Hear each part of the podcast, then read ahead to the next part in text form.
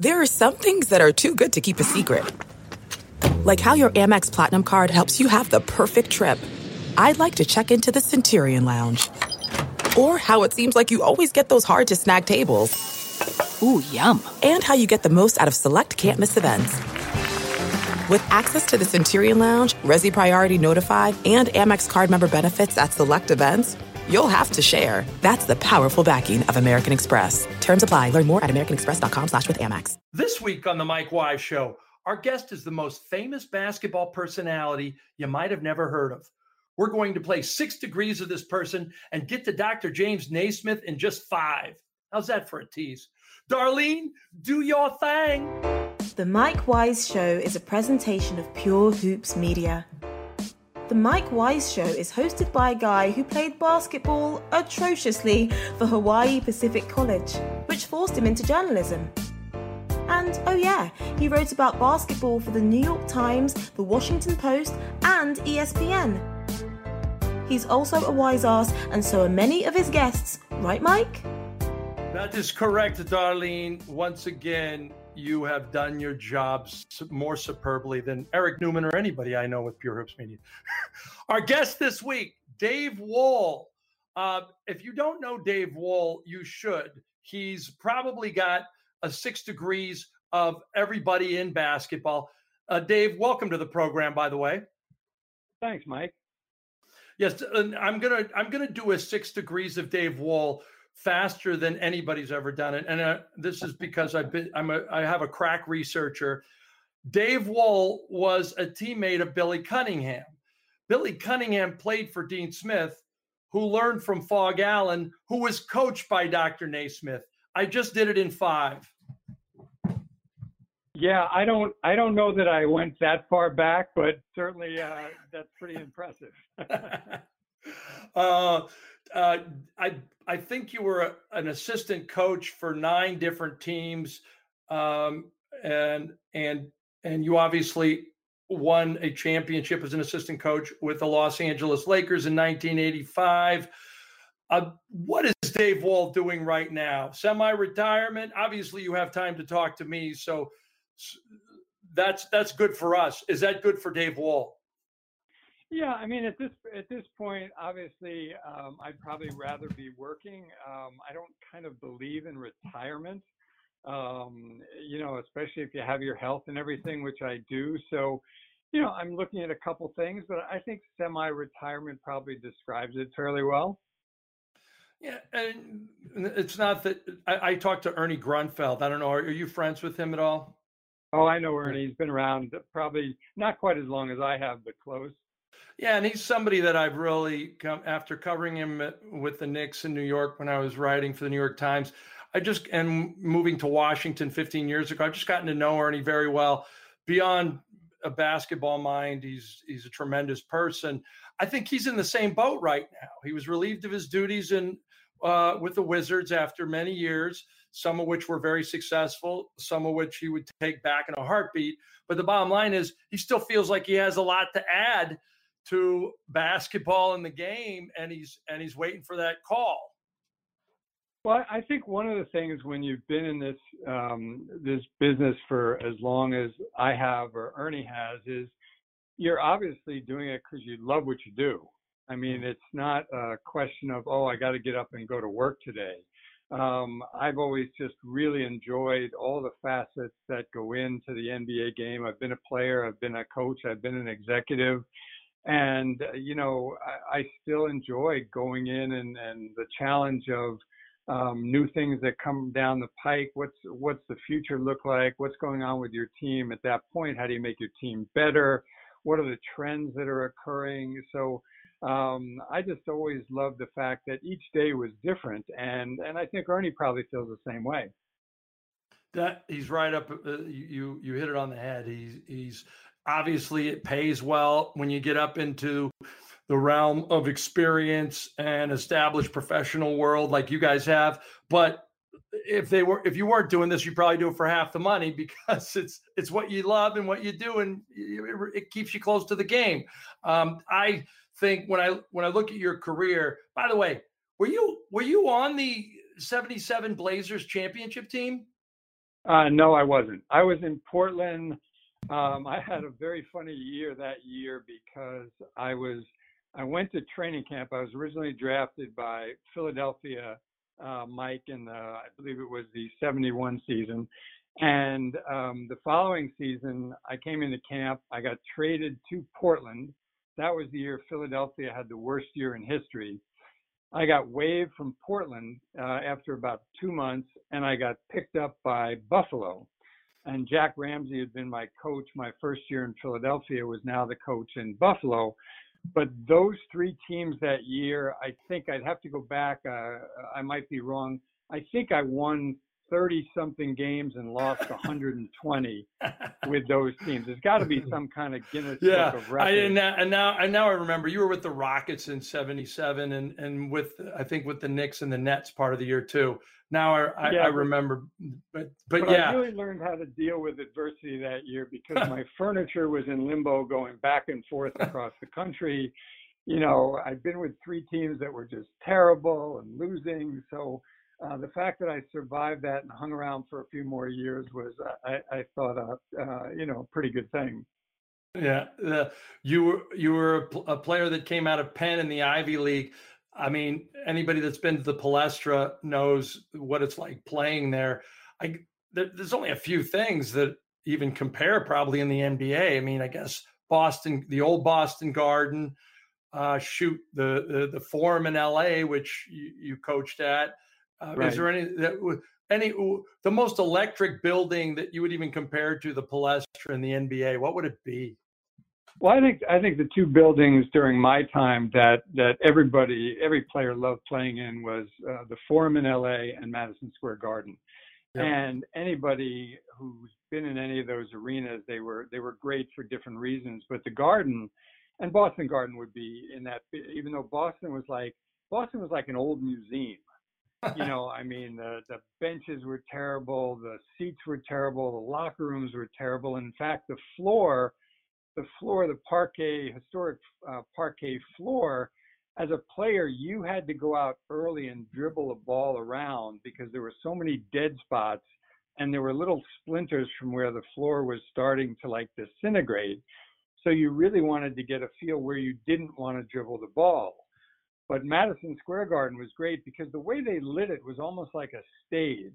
The the court was kind of well lit up and then it got darker as you got off the court into the stands and the shadows. So you really felt like you were you were uh, on on almost like a theater type of, of setup. So uh, I, I would say those three arenas back then and now you have these incredible new arenas that you know everything's much more standard. The lighting the locker rooms are great and everything else But you're right, though. The, the, the even the I will say this: for all the troubles the Knicks have had, the Garden still has that ambiance where it, where you you feel like you're on a stage. the The lighting is darker into the stand. It gets darker into the stands as you go, and that's what the, the Forum was like. That too. I remember the Inglewood Forum was very much like Yeah. that. And the Mhm. and the and the New York fans were always smart. I mean, they knew their Yeah. basketball. They they had a history of um, basketball on every level from high school on up, and and so you got a very smart fan who you know could even applaud a play by an opponent when it was a great play. And uh, so you had that, and then out in LA, obviously, you had all the celebrities, and uh, you know, as it got certainly into the '80s, with when I was with Pat Riley and it was Showtime, it was just it was just crazy. Oh, uh, um, you knowing and seeing how the the evolution of Pat Riley, can you can you even fathom where he is now? Is sort of, I mean, um, uh, he almost doesn't preside over the organization. He, he lords over it. he just well, has this. Pat, I'll tell you, I'll tell you a story about Pat. Um, Yeah. And I worked for Pat for the three years with the Lakers. I've known him. I worked with him in Miami too. Um, I've known him for a long time.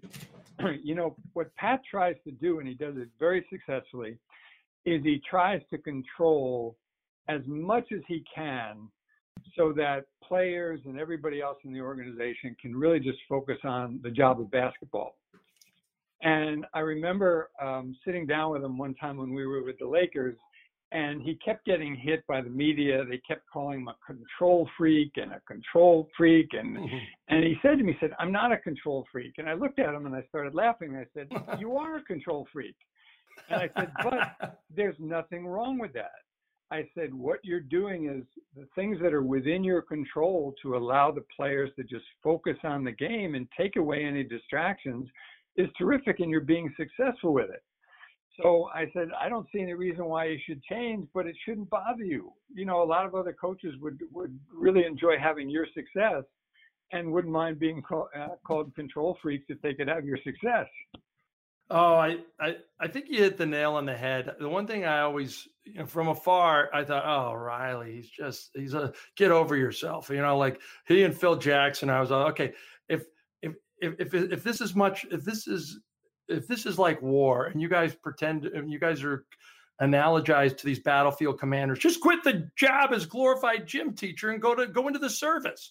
But but when you're around them uh, i think riley and phil phil phil jackson for that matter too they realized one of the simple edicts in the nba which is these guys want discipline. They want to be coached because they have so many other people in their lives telling them what they want to hear instead of what they need to hear. And I think uh, not that Riley Pat Riley became a father figure for every player he ever coached, but he knew that he there had to be a line between I'm not just the guy that I need to befriend you to keep my job. I'm I, I am your coach. I am a person that you need to respect and you need to respect my rules. And so many players push those boundaries and Pat wouldn't let him. And I think, and he got the most out of him, just like a you know a seventh grade gym teacher would that kicked a kid in the butt that needed to have his butt kicked.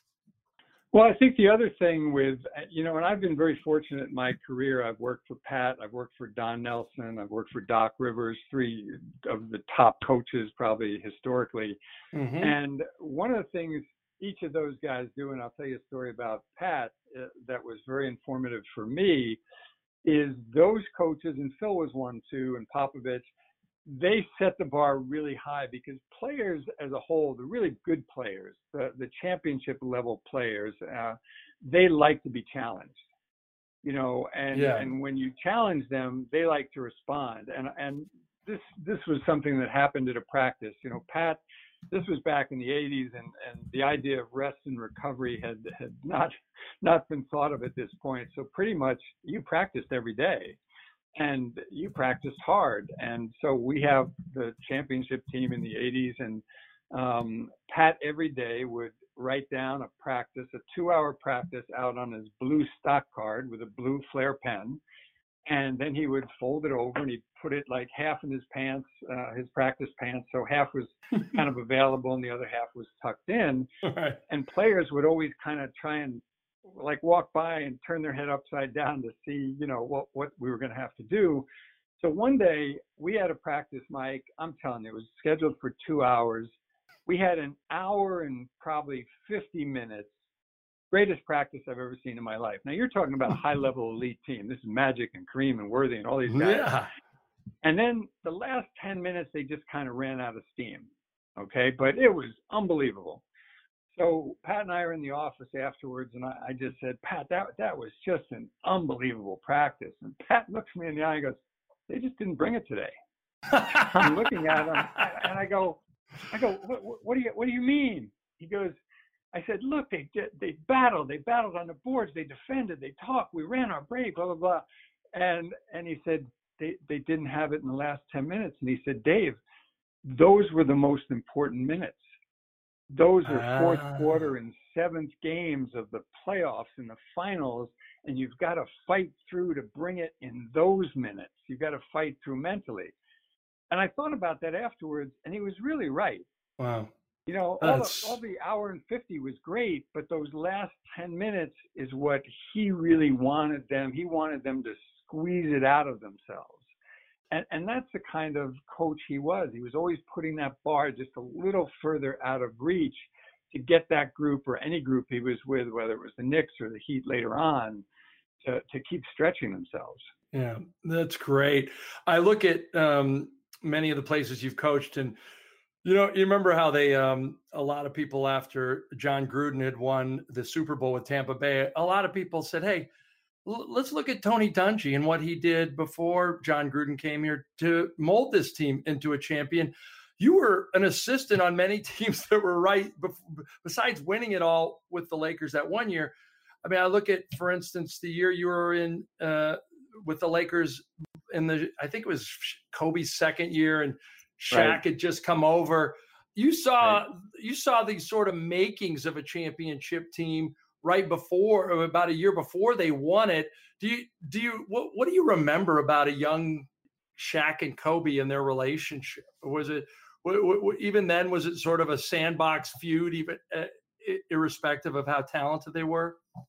Yeah, it was it was interesting because both of those guys are good guys. Yeah. You know, they're they're really good guys. They they have a great sense of humor. They're smart. They, I mean, if you if you've ever talked to them or anything, you come away really enjoying, uh, you know, having having spoken with them. The dilemma, I think, at that point for both of them, Shaq was more established, and mm. and I think in his mind, and Kobe was like the newcomer, and Shaq looked at Kobe as more like his younger brother yeah. But Kobe wanted to be, Kobe thought because of his work ethic and his skills, he wanted to be on equal footing. And I yeah. think that was the little psychological drama that kept going on where it was, is it your team? Is it my team? Uh, you know, and I don't think they could ever agree, or, or at least publicly or even privately during those years when they were young, that, hey, it's our team. We're yeah. the Lakers you know, it's not Shaq's team or Kobe's team. And I think they had that little internal back and forth. And I think it's the one problem Phil was not able to solve. You know, I agree. Uh, because they won the three titles. And I think one of the things that really hurt was when Jerry West left. Because Jerry had a great relationship with both guys. And I think if Jerry had stayed, I think he might have been able to find a way to bring those guys to the understanding that it was about the Lakers, and they might have been able to win. I think Kobe had a comment the other day, 12 more titles, but I think that team, especially with those two guys who were two of the top at their profession, that team could have won definitely more titles. Yeah. Do you? Uh, I can't remember. Were you were were the Lakers slept swept out of the uh, playoffs that year? Um, um, we ended up winning the first round. I think we beat Houston, and then oh, that's right. And then, and then you were swept, yeah, you were swept by San Antonio. Yeah, because Shaquille O'Neal, in um, doing his autobiography about 20 years ago, he had an incredible story about uh, uh, being so furious that he started tearing up the bathroom. And um, yeah. and, and you were were you part of this? and, yeah, and I Jerry, I wasn't part of that one. No. But Jerry West walks in and he right. has this great anecdote, which is, "What the hell are you doing? Stop it! You know, you idiot! You're." And he goes, "You know how many times I went to the finals?" And he goes, "No." And he goes, nine. You know how many times I won? He goes, and Shaq goes, "What?" And there was this realization of, "Oh wait, that's real sacrifice." Yeah. And uh, and, and Shaq told, and Shaquille told it to me at the time, and I thought Jerry West would probably be the only person who, other than your stepfather, who could walk in while you're having an anger fit and destroying public property that uh, that you actually listen to.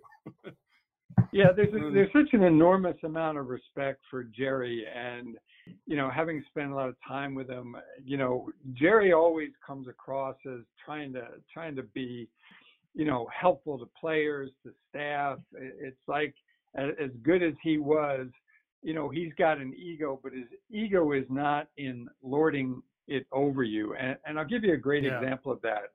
You know, a GM or the president of operations usually has the final say on any trade. So the year I year I started with Pat and everything, um, they, we had Norm Nixon and Magic in the backcourt, and Jerry wanted to trade for Byron Scott because Norm at that point was really struggling, didn't feel he was getting the same notice and notoriety because he was in Magic's shadow and things mm-hmm. like that. And Jerry could have just walked into Pat's office and say, "Hey, I'm going to make this deal for Byron Scott." But Jerry had an enormous amount of respect for Pat, and so he spent a lot of the time just talking Pat into why the deal made sense. And it was a great lesson for me, both as a coach and a future mm. GM, that, you know, he finally convinced Pat, he said, Pat, we might win one more title with Norm. We'll win two or three more with Byron, and, and which turned out to be the case. Yes. And it finally got to the point where Pat Pat saw the logic and agreed to make the trade. And the important point about it was now as we got into training camp, Pat didn't resent Jerry. He didn't resent Byron because he agreed that this was the right move to make. So he supported that. So Jerry, instead of just, you know, deciding it and saying it's going to happen and maybe getting resentment from Pat and things like that, Pat was an ally in the deal. Yeah, and he turned it into he almost he almost turned it into a collaboration. The whole move. Exactly. That's yeah. I, I could use that in my marriage. That kind of strategy. I mean, that's yeah. I mean, it's no, it's a gift, and I uh, I think it's skillful. And it's it's not even manipulation as much as it was Jerry West. Did you read his book, by the way? Did you I did. His, uh, oh man, I you know having got to know him over the years a little bit, that was the first time that he was really vulnerable about his personal life and just you know shoot all the uh, all the violence he faced when he was younger to sort of uh, give his his truth and knowing that his brothers and sisters might not feel the same way and and to actually put himself out there and you know talk about being suicidal and how many people that must have helped i remember having him on a radio show here in dc when it came out and it was probably the most revealing interview I'd ever had with him. And I don't know, it just made me. Everybody always talks about ah, Jerry's just going to say screw you and up yours, and and and if you could try to get close to him, or no, he's actually probably one of the most decent human beings I've ever met, and he just was intensely private for many years, and he doesn't want any credit for his greatness, which is very rare in these times, as you know. Yeah, if you if you work with Jerry, you know you, you find out that what what he is is he shows you the human side of it. Hmm. You know, a lot of times you see the the player, the media side, or how the media portrays him, or how the media thinks uh, of him, and you get that kind of you know um, story. But it's not often that you you get the the real human, personal side. But when you work with Jerry, he's open that way with you and and you get to see he admits he's a flawed human being he, he admits to his flaws. You certainly see the the great things he's done and you know he was just he was great to to learn from because he's so open in trying to help people. Yeah I, so he so you knew a lot of those stories about him um, that he that he revealed. I mean there was a he had shared a lot of that with you um, as a I didn't as somebody know as that much, was yeah i didn't know mike as much about the the family you know dealings the interfamily okay. type of things. But a lot of the other stuff that he went through and the, you know, the agony of losing to the Lakers or uh, to the Celtics and all those finals and what that did to him and, you know, just a lot of the things he went through just personally in terms of trying to deal with, you know, depression or anxiety or, or things like that. You know, it, it just made him a, a, a human figure. Yeah, yeah, he wasn't he wasn't the legend as my or the logo anymore. Um, my guest is Dave Wohl, uh, the whom, a guy that I can actually say has got more basketball knowledge um, in his pinky than I do in my whole body. he's been around for a long time. That doesn't just necessarily mean he's old because he's only 69. Um, we will use this as a as a as a audio resume. If you'd like to hire Dave, you can fax. No, I'm kidding. But uh, Dave, you, you, were you were a head coach for the Nets, but yeah, your all your other jobs were as assistant coaches or in front office positions. Are in your in your experience, are some great coaches simply better as assistant coaches rather than head coaches? And and further, as being an assistant coach almost a pure form of teaching and coaching than being responsible for the whole team? Uh, I think really, if if you're getting into coaching, I don't care if you're a head coach or an assistant. At least from my viewpoint, um, you're a teacher in essence mm. because, and it's not only just trying to teach uh, a basketball skill. You're also trying to teach uh, a mentality. Um, uh, you're trying to bring 12 to 15 guys together into a certain chemistry and culture so that what they're all working towards is one goal rather than 12 or 15 separate goals. So there's so many sides to coaching that that I really enjoyed. You know, I got one opportunity to be a head coach, and there were some things that happened during those years that were beyond my control. But I I never felt like, well, if I can't be a head coach, I don't want to coach. I I loved coaching. I loved the teaching side of coaching. So when I had opportunities to be an assistant, to me that was that was a great job. Also, it, it allowed me to do something that I really enjoyed doing every day. Um, we uh, I was going to tell ask you earlier. Doc Rivers, whom you worked with in Boston and and with the Clippers, somebody you've really liked and come to know over the years. Um, the thing that always got me about Doc, got getting to know him over the years, and now that I think about it, I got to know you through Doc a little bit. the The thing that I think about Doc is, I always I know he had some tough years with the Clippers, um, and but I always look at Doc as some of the things he's done and and the ways he's got teams to play. I look at him almost as a genius, but you never hear the term genius and a black coach in the both the same sentence, and that always bothered me for some reason because he's like if there was anybody that was in that realm, I think Doc would be one one of them. Yeah, I mean, I I, I see what you're saying, and I, I I don't know how many coaches you can call geniuses. I, I think you get into, you know, it's a it's a tough description of what's describing a genius. Just the games you've won, and maybe that's because you had the best players. Uh, what you've taught players. I mean, there there's so many areas. I I've known Doc really a long time. I was also his uh, assistant coach, his first coaching job in Orlando before I went to Boston with him. Uh, I've known his family. I've, I've seen all his kids be born and grow up. And um, I actually got to know Doc when I was an assistant coach at, at Milwaukee. And he was playing at Marquette, and I was still playing some pickup ball at the time. So I would go over occasionally to Marquette to play in some pickup games, and I would actually, you know, see Doc playing or play against them. And I remember when he got drafted near the top of the second round, I think, by the Hawks. I actually called up Mike Fratello and I said, Mike, I got to tell you something you're getting a kid that's got a chance to be an all-star. And and Mike kind of laughed and he said, "Oh yeah, yeah, second round pick, sure. We we think he's a good player, kind of thing." and I always I always thought Doc had a future um, as a coach eventually because despite his athleticism and all the things he was able to do on the court, he had a really curious mind.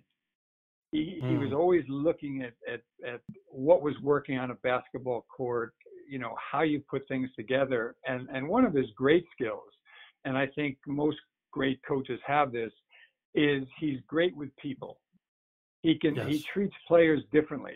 And, and that may sound funny but there's certain universal things on a team that you expect from each player. But beyond that every player is different. Their mentality is different. How they're wired is different. How they react to things are different. They're one's more emotional one's less emotional.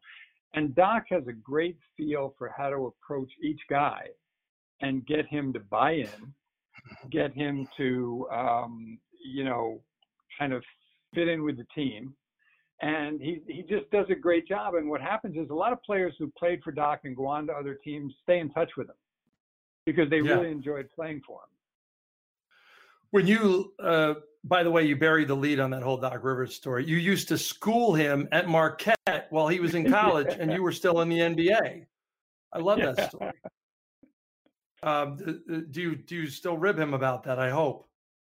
No, Doc. I was always trying to oh. get on Doc's team in the pickup games because that meant I didn't oh. have to play. I didn't have to cover it. um, Wait, did he when you uh, when you were relieved of your, your duties and with the Clippers? Does Doc deliver that news to you?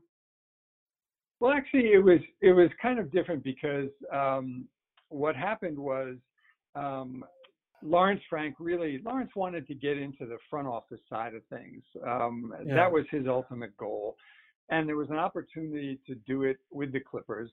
So um, Lawrence came onto the front office side, and then I worked under Lawrence. Um, and then I became the special advisor to Lawrence, the basketball operations. And then at the end, we just parted ways. They were they were hiring some other people to fill in in certain ways. And Lawrence and I yeah. had had kind of the same outlook for the franchise. I mean, and one of the reasons it was very easy to work with Lawrence, and we had a great relationship, was because we both saw where we wanted to go and and what we needed to get there. And he's done a fantastic job uh, there. And, and we just parted company, but because really there wasn't a place for me at that point to fit in. And um, it was very amiable and everything. I still talk to a bunch of guys back there and everything, but you know, it was just one of those situations where, you know, um, they wanted to get other people in different positions that had some different skills. So, you know, sometimes that happens. But again, it was very amiable, and I enjoyed my time working for Lawrence. We we were on the same wavelength. Yeah, no, I just I was just thinking that it probably was hard for Doc because I know he has a lot of uh, fondness for you, and I know it wasn't it wasn't as if you were a young coach getting relieved of you you know and you you did go your separate ways but i still you know doc likes you as a guy. So he didn't want to see you know he'd rather have you around than not around let's put it that way yeah there's there's always two levels of this i mean you become you become friends with people that you work with because you're just there every day and the hours are just crazy i mean most people don't realize that you know, in the front office, you're working 12 to 15 hours a day most of the days. There's no weekends off. It's seven days a week. And, you know, the one month that's the slow month is really August that everybody tries to get out of town because there's summer league and then there's all these other, you know, agents workouts and there's draft workouts and then free agency starts and things like that. So um, it, it is a very concentrated, you know, workload and you become friends with people. But I'm going to be friends with Doc moving forward uh, because I've been friends with Doc before we we even worked together. So it's not like you you leave somewhere and friendships end or things end, but there's a, a work part of it that sometimes you know moves on. Mm, yeah, I I completely get it. I felt that way with ESPN recently. Well, actually, no, that's not right. I didn't have any friends when I left. I, I, I don't burn I don't burn bridges, Dave.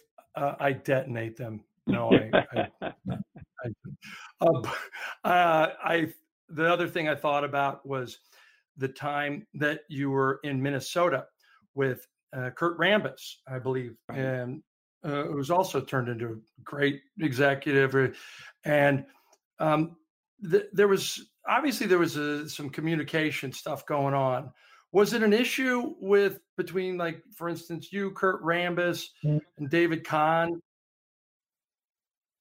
well, I, I think, you know, one of the things, I, I think David was really in over his head. Yeah. Um, and he didn't really want any help. You know, he he and Kurt come from different directions, you know, yeah. well, and I thought it was difficult for them to communicate because Kurt Kurt wanted to build a championship there. So everything he was trying to do, even knowing that they weren't a championship material at that time, was about putting steps in place to get to a championship level.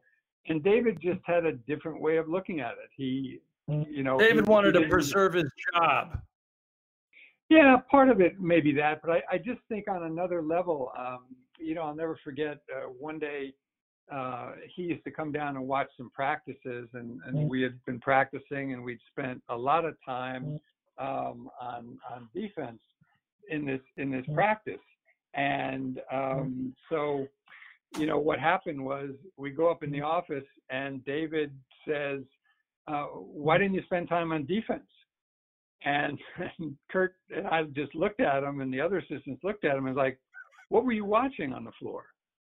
So I just think there was two guys kind of like oil and water yeah. that um, you know just just couldn't figure out how to communicate and and I, I think David just thought he knew how to do this, and I don't think he wanted to listen to Kurt. And it just, you know, it didn't end particularly well. And I thought Kurt, you know, had some great ideas there, but there were things that were beyond his control that were were very difficult to overcome. Well, look, anytime anybody's going to hire a sports writer for a, uh, a, a GM position, I except if it's Lee Jenkins, of course, in, in Los Angeles right. with the Clippers, it's a bad mistake. I mean, Kahn called me up once and asked me like what the Pacers should do when he was.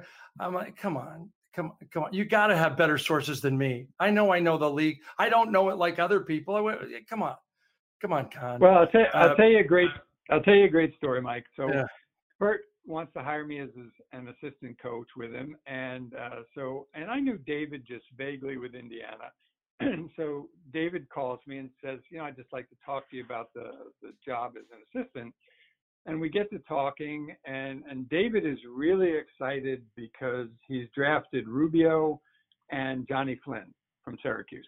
Right. And he asked me about each player, and I said, and I gave him kind of, okay, here's why I like Johnny a little bit. Here's what I liked about Rubio. And he said, well, I'm really excited to have both of them because I see them kind of like Frazier and Monroe. Oh no, no, he no, didn't say a, that. This is no. a true story. This oh, is a true story. Oh no. And so I kind of was silent, and he said, "What do you What do you think?" He said, "I think I can play them together in the backcourt." And I said, "David, I just I just don't agree with you. I, I just don't see it, you know." And he goes on and on, and finally he says, "I think you need to go back and watch some tape of Frazier and Monroe playing together." And I said, "Dave, I'll be happy to do that, but I, I got to tell you, I can go one better. I actually played against Walt and and Earl my whole career." I, I, kind of know those guys, and I'm telling you, they're not like Johnny and Rubio. And so when I hung up, I assumed I didn't have the job. But yeah, he just looked at things in that way. And I remember telling Kurt that, and Kurt just rolled his eyes. I mean, I you can't make that up. Johnny Flynn, bless his heart, he was out of the league within five years.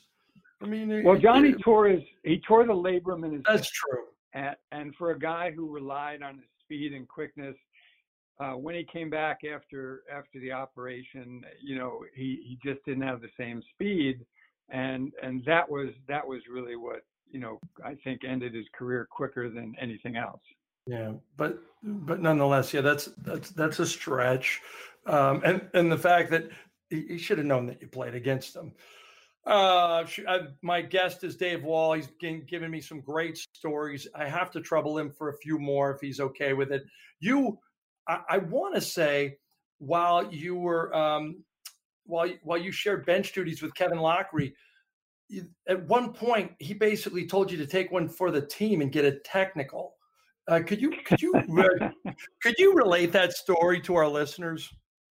Yeah. Um, so I, I, joined Kevin's staff, and um, you know we we have a team that we almost have to play perfect games to win, mm. and Kevin was just great at baiting officials. And so I think at the end of the first half of the season, Kevin had like 25 techs or 26 techs in about, you know, 37 games. And so the league suspends him for three games. And because the last tech he got, he wouldn't leave the floor. And uh, he used to, all of a sudden, he'd be on the bench and sometimes he would turn to me and he'd go, Are you ready? And I'd go, for what? And he goes, because I'm leaving. And he'd be out on the floor yelling at the ref and get attacked. And I had to go out and grab him and everything. So he gets back from this suspension and he literally goes about eight games without getting attacked. And it's like a drug user not getting his fix. By the eighth game, he's really like, we're playing the Lakers in LA. And he sees a play up the court and he thinks the official missed the call and he turns to me and goes, Can you believe that? Can you believe he missed that? And that goes on for about three or four plays, and I can see him starting to really get worked up. And finally, he says to me, he says, I, I can't get a tech in, in this game. You got to get a tech. And I said, okay. And uh, I may modify the language a little bit um, for this audience. But so the next time down, one of our guys drives and just loses the ball out of bounds, doesn't really get hit. And, and Kevin whispers to me, get a tech. So I, I, I get up and the official closest to me is Paul McCulloch, a longtime veteran official. And I say, Paul, come on, call the foul. And I sit down. And Kevin looks at me with complete disgust. And he goes, What was that? And he just shakes his head. and so the next time we're coming down the floor, same thing kind of happens. Our guy drives, there's no there's no call, no real, you know, contact. And Kevin goes, Get a tech. So I jump up and I said, Paul, call the, and I swear at him a couple words. It's okay. It's a podcast. Down. You could say what you oh, say. So, so I said, Paul, make the goddamn call. And I sit mm-hmm. down. And so Kevin looks at me and he's just shaking his head like I'm the I'm the I'm the son that isn't living up to the expectations. So finally, the next time down, and Paul is looking over at me because he knows I'm like not this usual kind of expressive type of coach. And so our guy comes down, he drives, there's no call. I leap up off the bench and I, I go, Paul, damn it, call the damn foul. You guys aren't calling these crazy goddamn foul. And I'm on and on for, I must go on for 20 seconds. And Paul finally turns to me and he looks at me and he calmly goes, Dave, if you really want one, I'll give you one. And he gives me a text. I sit down. Kevin high fives me. I, I got my chest out like I'm a member of the club now. That's a great story. Oh man, yeah, Kevin Loughery, man, he he was he was a wild man. Sometimes I love that he was his his uh, outbursts were often premeditated, where he said, "Are you ready? Come get me." that to me is. Uh, yeah, he was, and you know the, the, the thing I felt bad about Kevin, and this goes into the whole Julius Erving thing, yeah, is when he gets the Nets job and they're going to merge, hmm. Julius gets sold to Philadelphia, and Kevin had just come off winning, I think, two championships in three years in the ABA with yes. Julius. They had a very good team, Brian Taylor, some other guys, I think. And had Kevin been able to come in the league with that ABA team, he had a chance to really do well because that was a good team. Yeah, and he's so the Hall of Fame coach. Yeah, I felt really bad for him because he was competitive. He was really smart, and, and many of your of your fans might realize that, you know, Jason Kidd, they might remember, got penalized by the league for spilling water on the floor. Yes. Kevin Kevin had done that 20 years ago, or uh, actually, it's more than 20 years ago. But when I was coaching with him, Kevin used that ploy a couple times. But the way he would do it, he would bump into a ball boy and knock the water over. Oh. Or he would he would tell the ball boy, whisper to him, "Hey, spill the water and clean it up real slow." He did it really sly, and then he'd go, "Hey, ref, ref, come on over here, got water on the floor." So I was laughing when I saw them act like this was some big thing no one had ever done. I mean, Kevin had pulled that trick like three or four times, but just was very subtle with it. And I think the ball boys really liked it. Imitation. They felt like they were part of the conspiracy, you know the imitation, the sincerest form of flattery. I bet you Jason Kidd didn't even know he was doing it uh, or that that that um, Kevin had done it before. That's a that's, that's a great story. All right, Dave Wohl is my guest. I before he goes, I have to ask him. I was my I made my bones at the New York Times as a writer, and I I can't remember if we spoke during this time, but I had sort of some inside knowledge about Pat Riley leaving the Heat and all the tampering that went on which obviously Miami paid for and and the Knicks um, paid for big time because Pat Riley, one of the great one of the great coaches and executives of all time, ended up somewhere else. But the bottom line was check it, Dave Checketts had alienated him. Uh, were you part of the drama during when he came from the uh, from the Knicks to the Heat? Yeah, I was there. I was the GM, or actually the uh, vice president of basketball operations slash GM at the time. Right. Right. And he and he wasn't there yet. Were you part of the recruiting process? I mean, now it can be told now that the the fines have been paid and the story's all because I, I, I wrote it like it was a it was a page turner spy novel in the New York Times every week because somebody would give me some incredible insight, like Dick Butera, his friend, and right. they would and they would give me all these great stories. I'm like, wait, he's asking for a helicopter too as part of his as part of his per diem. This is unbelievable. Uh, well, I don't know about the helicopter. Um, what I thought was the, the most fascinating thing about this is um, we were looking for a new coach, and I had given um, Micky Arison a short list, and and Pat was still with the Knicks, but I put Pat's name at the top of the list and Micky said, do you, why do you think Pat would be available? And I said, and uh, again, I wasn't sure he was going to be, but I said, look, I, I think that they've reached about as far as they could go with the Knick team. I don't think they can go any further. I've heard rumors that Pat and um, management are struggling with, you know, putting together what he wants in the new deal. So there might be an opportunity that he's going to leave.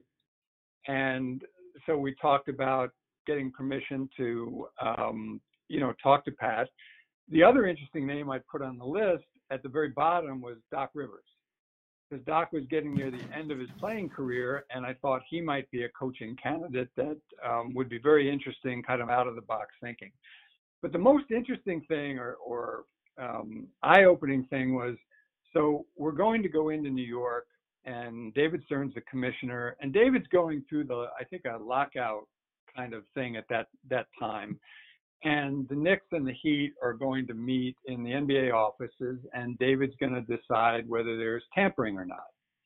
And what was fascinating was so he asked the Knicks to present their case first. And um, one of the things the Knicks presented was uh, we found out there's all kinds of phone calls between Micky Arison and, and Pat Riley. And David is sitting there and he's kind of like at the top of the table and he's twirling his glasses and almost looking like he's not paying attention. You know, it's not a legal courtroom. And he looks at him and goes, Pat Riley and Micky Arison can talk to each other every day on the phone. And the Knicks were kind of stunned. and he goes, they just can't talk about Pat coming to the Heat as a coach. And I didn't know that, you know. So, right. so anyway, David spends the, the morning just beating the Knicks up. Everything they brought up, he just kind of waved off. And, yeah. and Russ Granik uh, was there and Rod Thorn was there and Rod had told me that oh David's in a bad mood with the lockout. He said yeah. this is going to be a show today. So we go in, they take a break for lunch, and the lawyers for the Heat are feeling really good. They're going, wow, he just beat him up. We'll present our case. This looks really good. So we go out after lunch, and David proceeds to slap our guys around, just beats them up. And finally, at the end, David looks at both sides and he goes, you guys don't want me to decide this. Go put your heads together and you figure out a solution to this because you don't want me to, to put a solution to it. And the two sides got together, the lawyers got together, basketball sides got together, and we we figured out, you know, compensation and all the other things, so David didn't have to make a decision. Wow! But he just he just handled that. I mean, for me, it was really impressive. I was in there, yeah, and I'm just I'm just watching him just torch each side and seeing, yep, he's he's letting each side know that whatever answer he comes with, nobody's going to like it. Yeah, no, I was there. I'm sure you were too. The the day that Riley signed on the uh, Imagination the cruise ship, and uh, and I still remember the line he had. I think it was um, a friend of mine. Oh shoot, now I can't forget. He's a Fort Lauderdale Sun Sentinel columnist, Dave Hyde, and Dave Hyde right. goes. Uh, he goes. You said you want to be. He goes. Uh, uh, Pat, you said you want to be um, the winner. Uh, I, I, don't understand that. The, the, you just want to be. And he goes. Well, yeah. He goes. There's winning, and there's the winner. I want to be the winner. And I go. Wow that's that's a Rileyism right there. I love that. um, yeah, I think I think Pat wrote one of the great books, the the Winner Within. I think of yes. all the the sports books you can read. Um, it's just a phenomenal book, and it's so well thought out based on his experiences. And you know, I, I just thought it's one of those things for any coach. Uh, if you're looking to to get into coaching or something, uh, that that's one of the books you should put first on on your list because um, and embraced all the concepts, you know, Pat really thought were important. Mm, you, sure did. Last one, uh, Bruce Bernstein, obviously a friend of ours, my producer, who I wouldn't uh, know what to do if he I didn't have him in my life. He's he's a diehard Celtics fan. Well, now that Kyrie is not a Celtic anymore, he he thought I should ask Dave Wohl, Kyrie in Brooklyn. To me, this is a fork in the road moment in his career. He he looked like he was going on a Hall of Fame trajectory and you know, will he change and mature as a leader? Um, uh, change and mature as a leader in your eyes? Yeah, that, that's a challenge. I think he's had his most success when he was more a number two to LeBron.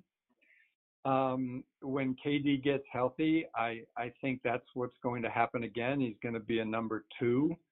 And so the question is, what can he do this year? You know, before KD, whether he comes back you know, late this year mm. or hmm. the following season. Um, he's probably heard enough criticism about leadership and other things. And, you know, sometimes you can, you know, somebody can hear all those things and they just don't take it importantly enough. So I, I think that's a challenge for him. It's a, it's a good organization. They have a terrific coach, uh, general manager, and Sean Marks, who's done a terrific job there too. So there's a chance for them to be successful. I think KD is is something that is going to take it up another level when he comes back. but he has a chance to, you know, show some leadership and and still at the same time display, you know, his skills. So it, I think it's an interesting side story this season of, you know, where does Kyrie go? Does he just stand still, or does can he take another step, you know, forward? That to me, that's a huge question.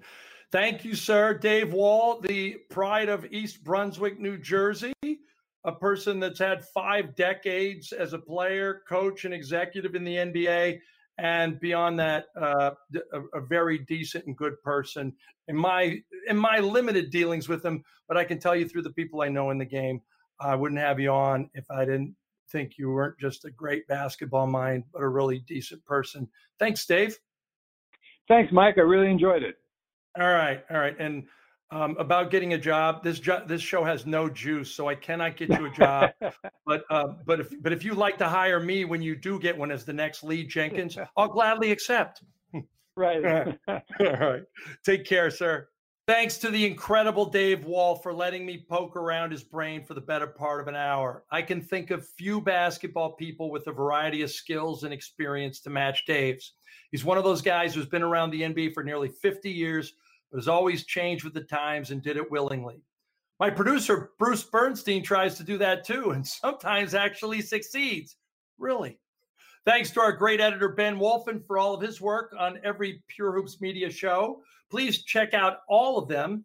I'm here each Monday with a new Mike Wise show. Adam Stanko and Noah Kozlov drop in every Wednesday with Catch and Shoot. You should also check out their Pure Hoops Quick Hitters with Brad Dougherty. They were sensational. Monica McNutt checks in every Thursday with buckets, boards, and blocks. And BJ Armstrong and Eric Newman are back on Fridays with the Pure Hoops podcast. Subscribe, download, listen, review, and enjoy. Until next week, I'm out. See ya. The Mike Wise Show used to be called The Wise Ass Show, but it remains a presentation of Pure Hoops Media.